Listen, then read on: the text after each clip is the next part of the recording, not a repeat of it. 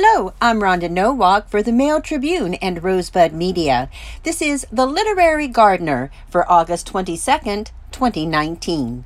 The topic this time is End of Summer Garden Tasks Planting, Picking, Protecting.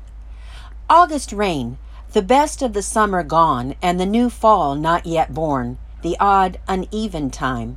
Sylvia Plath, The Unabridged Journals of Sylvia Plath, 2000. As I'm recording this week, clouds have gathered and there will be rain later this afternoon.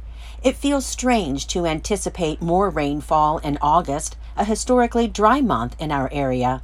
Also, I have deep misgivings about surrendering the 76 minutes of sunlight that August pilfers from our long summer days.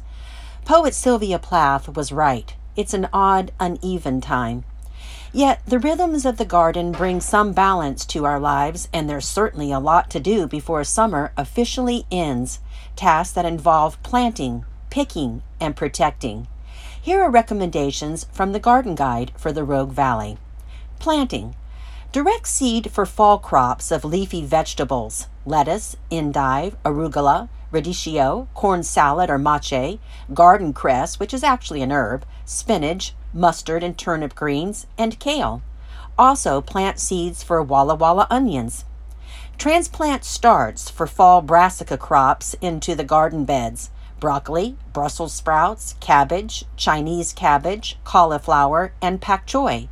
If you had trouble with bolting in spring like I did with my Chinese cabbage, see if you have better results in the fall. Start seeds for fall, winter, and overwintering crops. Place trays in the shade on hot days to protect the seeds and young plants from drying out. Rejuvenate the garden soil with compost before planting fall and winter crops. Cover crops need to be planted so they have time to establish before cold weather sets in. Plant a mixture of grasses or grains, such as buckwheat or annual ryegrass, and nitrogen fixing legumes, such as fava beans, field peas, or crimson clover.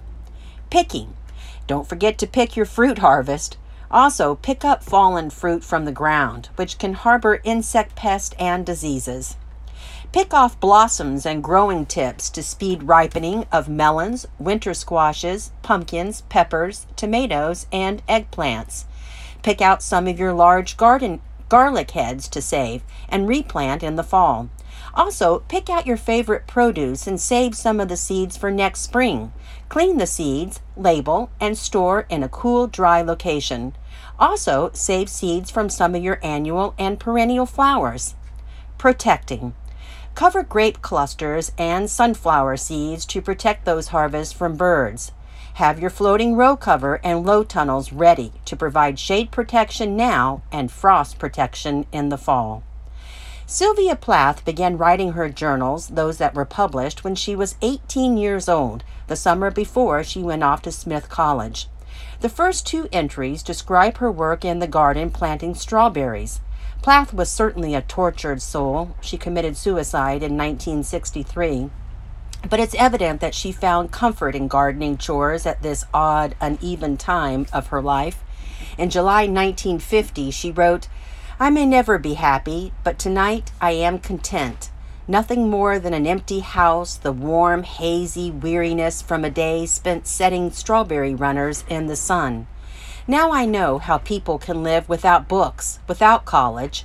When one is so tired at the end of a day, one must sleep and at the next dawn there are more strawberry runners to set, and so one goes on living near the earth. At times like this, I'd call myself a fool to ask for more.